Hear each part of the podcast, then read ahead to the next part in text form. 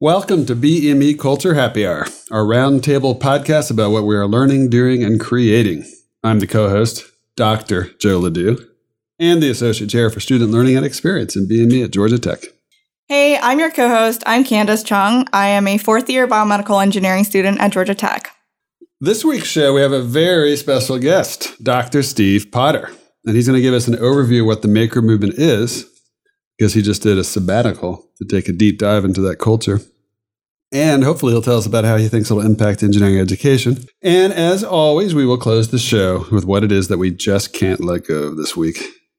Before we dive into talking about the maker movement, Steve, uh, can you tell us a little bit about yourself and how you ended up here at Tech and where you're going next?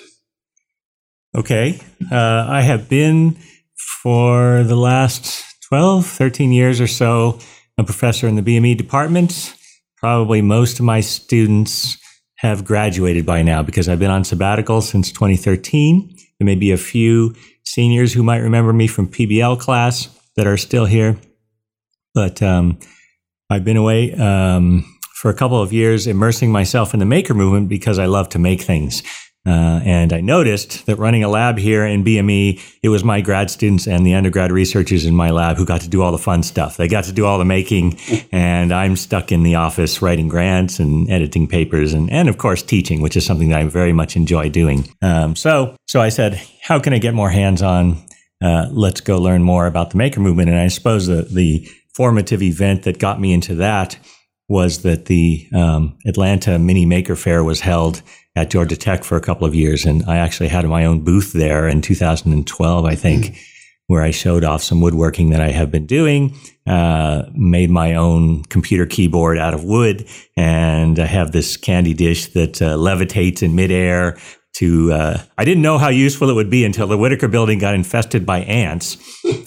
And then it became the ant proof candy dish. The ants couldn't find their way to the candy because it was floating in midair. Uh, so that sounds like it could be, be useful for uh, bird feeders too. Keep it could be, yeah. if uh, yeah, the bird, as long as the birds don't knock into it too hard. So that's one of the problems with the ant-proof candy dishes. If you bump it too hard, you have candy all over the floor, and it was great for uh, setting people at ease when they come to visit me. You know, they they just knock the candy all over the floor. So the keyboard is legendary in my family because uh, my wife and my oldest son, who's a Georgia Tech graduate now, went to the Maker Faire and saw that keyboard. They came home very excited about it. It's so cool.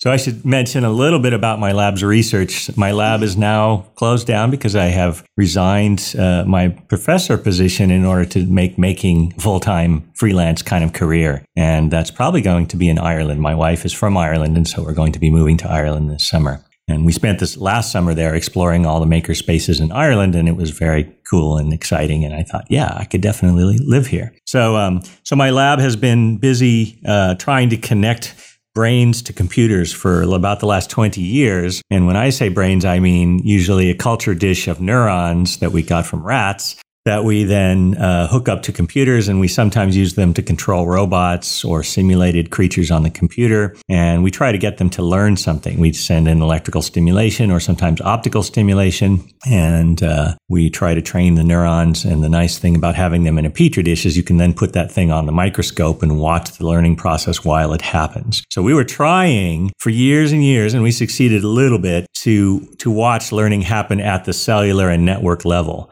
you know, there's a lot of people doing it at the sort of whole animal level. There's a lot of people looking at the molecular biology side of things or the neurotransmitters, dopamine serotonin, for example. But there's not very many people that are looking at the network level. How do, how do thousands of neurons interact together to, uh, to do learning? And, and where does the learning happen? Where is the memory stored? What's an idea? What's a thought? All these are questions that we were trying to attack in our lab at the cellular and network level. And I'm a little bit sad, well, more than a little bit sad to say that the lab is closed down.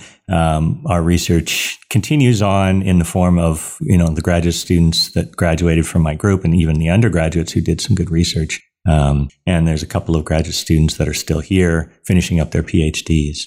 That's just ridiculously cool. It sounds like science fiction. Um, I'm just wondering, as a person who's done a lot of cell culture, I'm thinking about these dishes, which I heard the other day you kept going for two years at one point. And do you, I mean, this is kind of a weird question, but talk about the pressure of like keeping this that culture alive and Yeah. and if it has learned in some way i mean do you feel some sort it's like a pet dog or something Yeah, very much so. We definitely got attached to our culture dishes, and this was my first postdoc, Tom DeMarse, who took care of that one. And uh, it was even more amazing than that.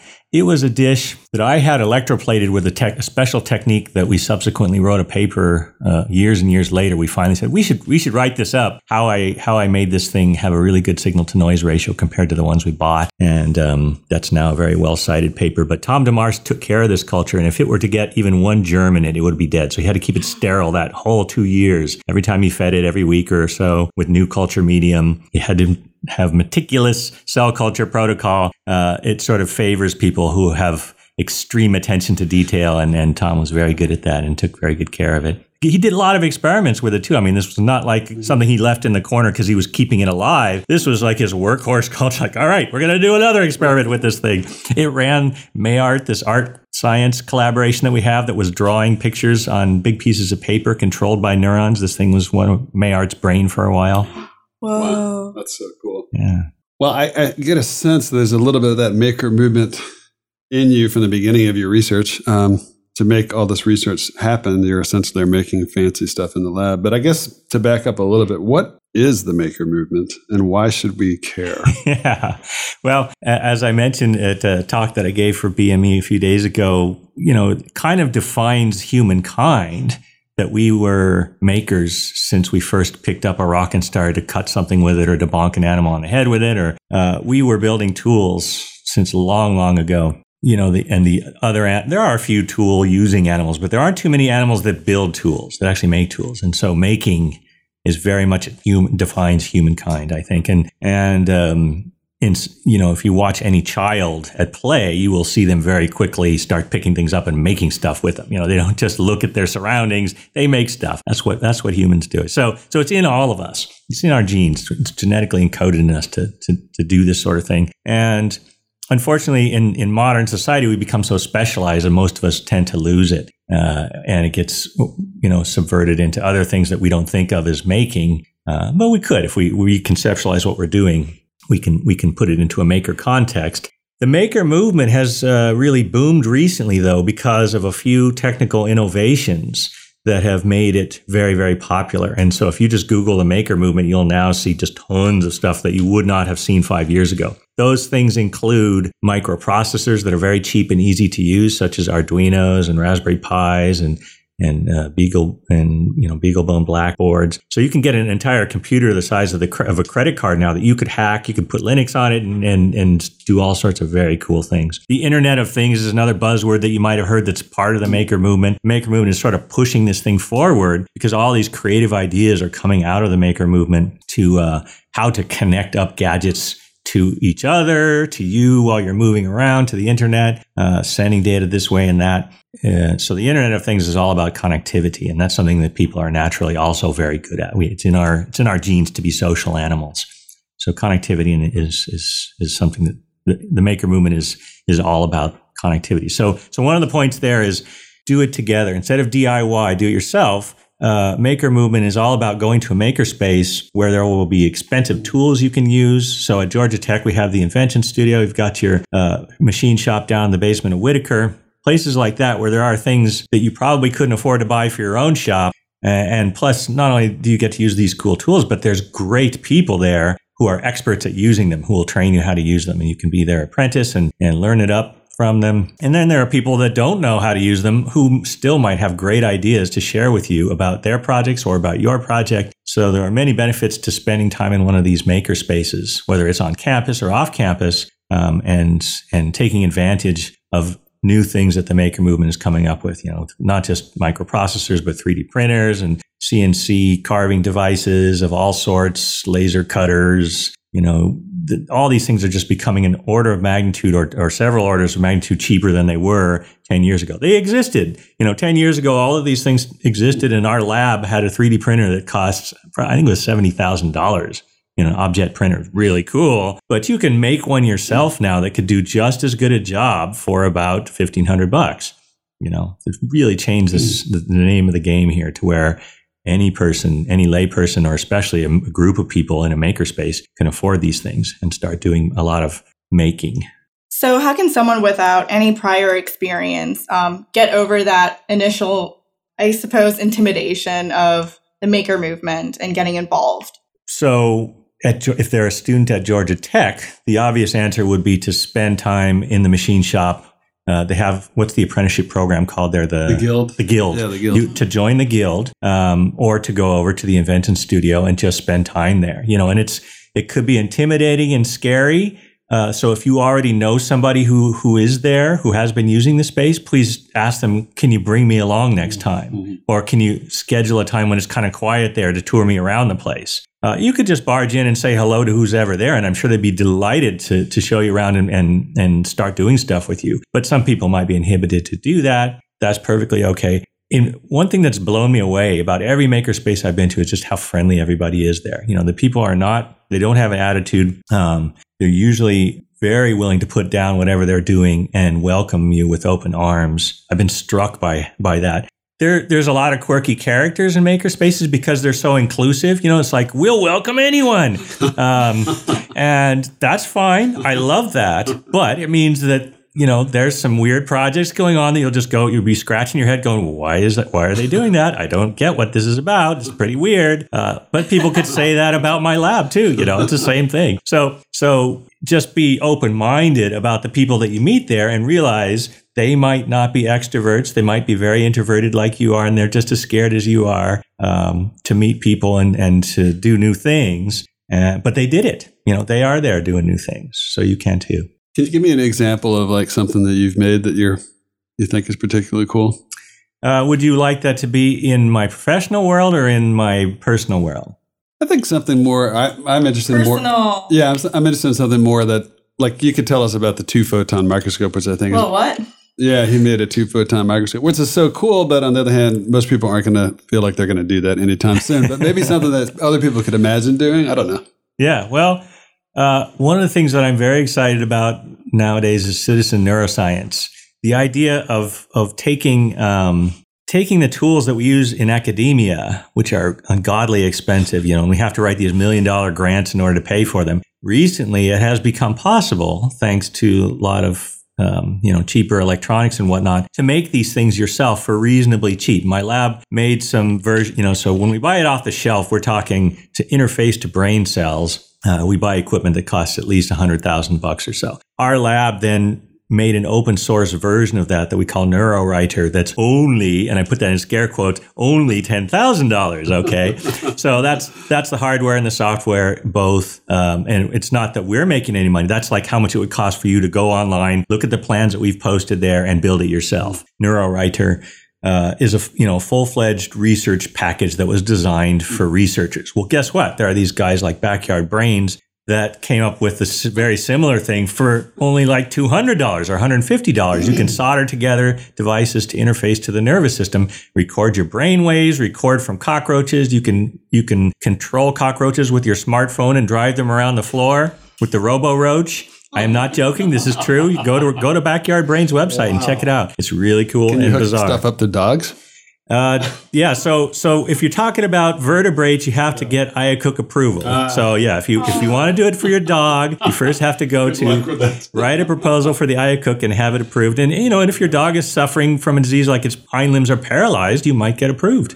You know, if you wanted to reactivate your dog, um, something like that. So anyway, to get to your original question of something that I've done, um, this uh, backyard brains thing is something I, I merely have just given workshops where I I solder these things together um, according to their plans. I didn't really hack them, but they're totally hackable, and you could could make you could customize them however you want. And I showed kids uh, how to how to record their brain signals and things Cool. like that. So it's so it's easy to do, and what's I think revolutionary about this is the idea that lay people can do their own neuroscience research.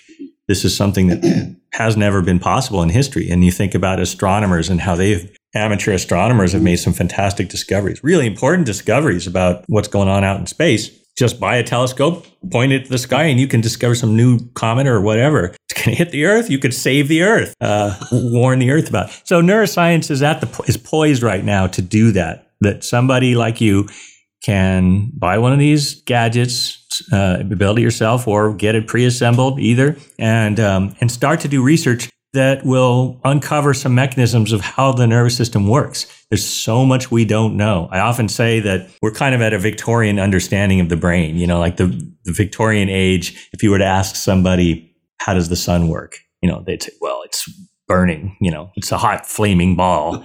And then, and then, and then, but there were scientists at that time that were smart enough to do the calculations and say, if it were made of coal, it would have burned out a long time ago. You know, there's something special going on there. And the thing was fusion. They didn't know the first thing about fusion reactions in Victorian age. So we're kind of like that right now. There's probably a bunch of concepts about the brain and the nervous system. We just don't even have a clue yet. And you lay people can make these discoveries and, and be the next Einstein of the brain and say, look, here's what here's what we didn't understand. You know, you guys uh, need to take this into account. That's awesome. Um, hey, is is is it always about making something physical? The maker movement. Yeah, so it usually is, especially these days. Uh, before the maker movement really got going, there was still already quite a hacker movement mm-hmm. and hacker spaces where people would do coding. You know, mm-hmm. they sit down with computers and they would come up with new software and break into systems and you know uh, viruses. Yeah, yeah.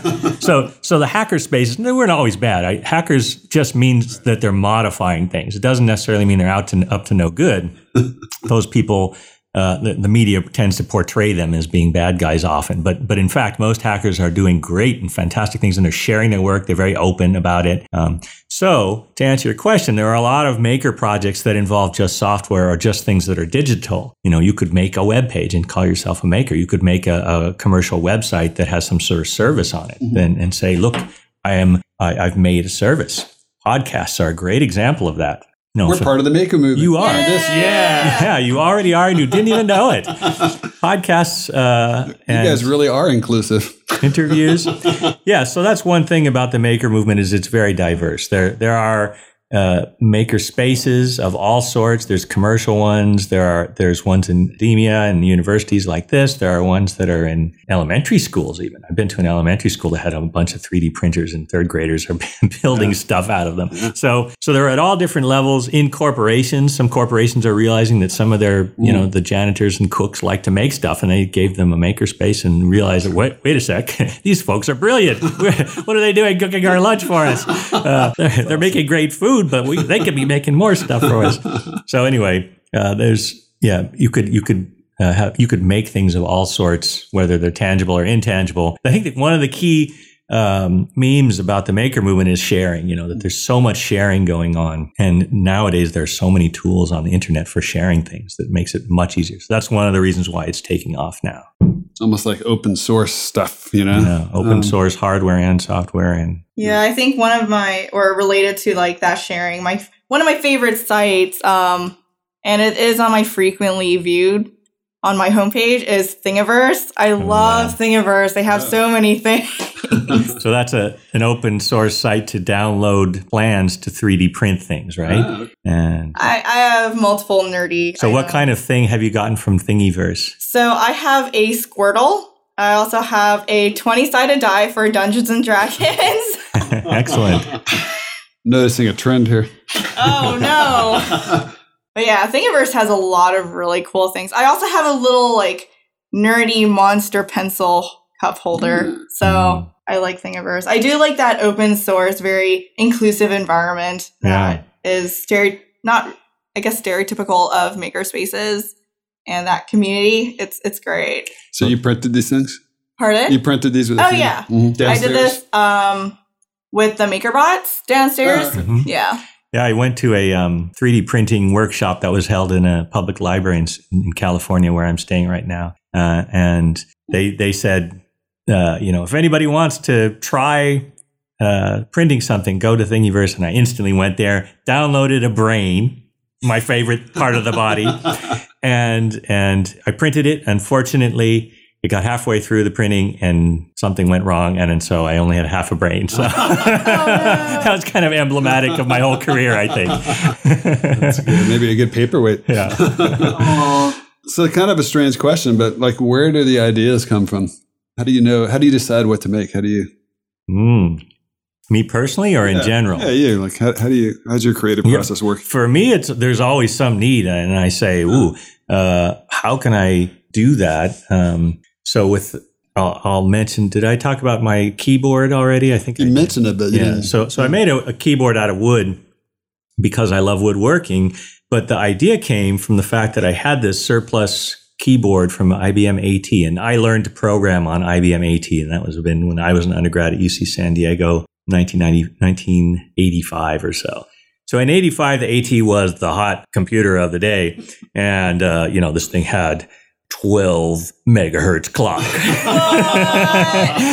and, you know, like two megabytes of RAM.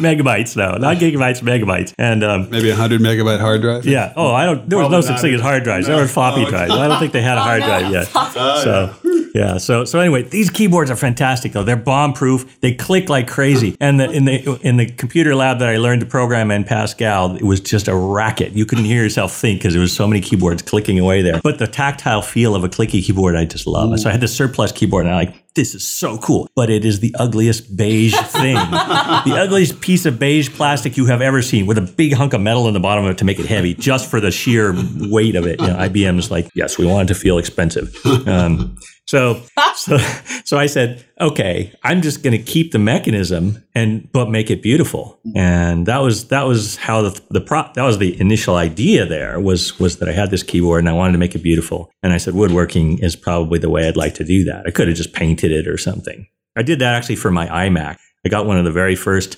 Bondi Blue iMacs, and that would have been I don't know.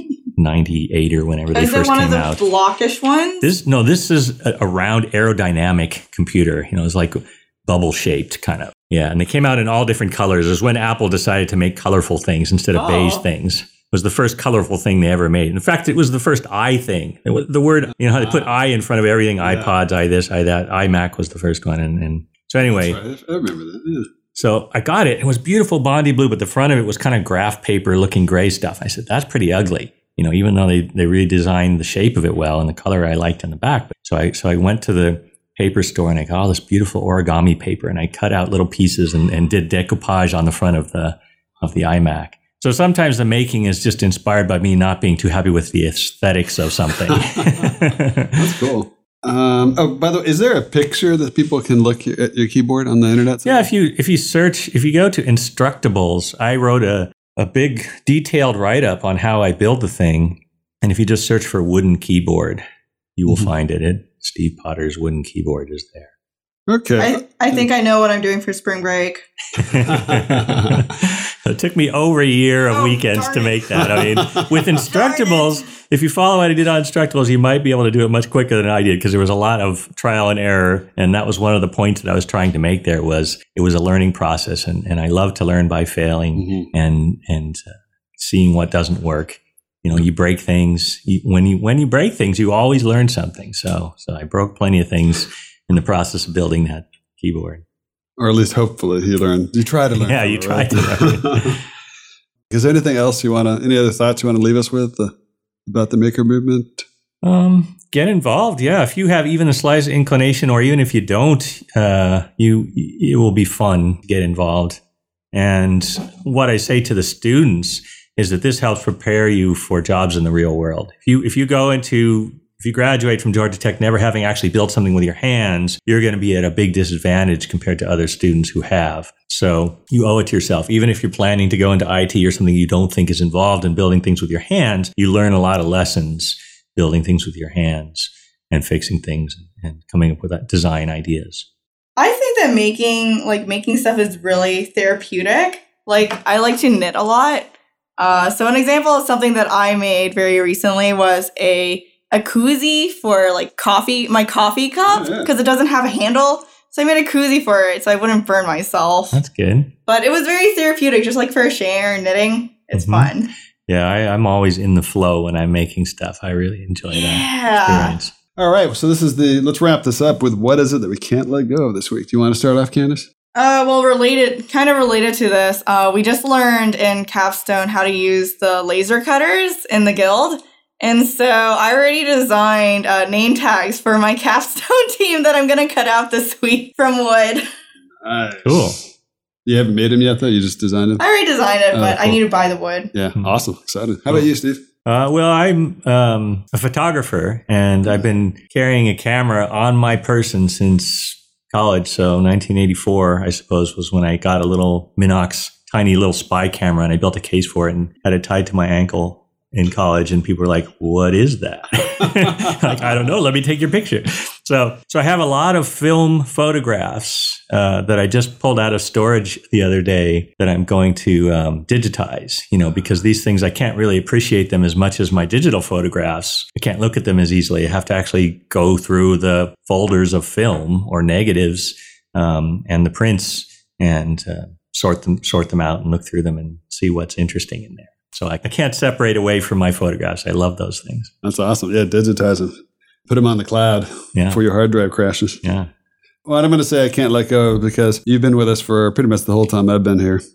And now you're leaving, which is, uh, you know, I'm happy for you, but I'm a little, little annoyed because you've done, I'm sad to go too. This is a fantastic place and I've had a really good time here. Yeah. And then you're heading off to Ireland at some point, which is awesome because I had my first experience in Ireland last year and it's, it is an amazing place. Beautiful Yeah. countryside and great people. They're so friendly. So I just Guinness. love the accent. And Guinness is not bad. Guinness. either. So, so It's all there you grand. go. It's all grand, like. Well, I'm one of the few uh, people. My wife and I are both teetotalers, so we'll be the few among the few people there who don't enjoy Guinness. it's probably better for your health, I would guess. Um, all right, well that that ends this uh, special edition of What's the Buzz podcast. Um, we would definitely like to hear any uh, of you listeners out there. Any questions or comments you have, you can post them on our podcast website, which is um, gtbme.libsyn. That's L I B S Y N dot com. So, Dr. Steve Potter, thank you very much for being here. Thank you, Joe and Candace, for inviting me. Yeah, and we have the capability to interview via Skype, so we might, you know, get you from Ireland once you Yeah. set up shop there, if you don't Yeah, mind. Feel free. And thanks to all of you for listening, and we'll see you at our next episode. Take care.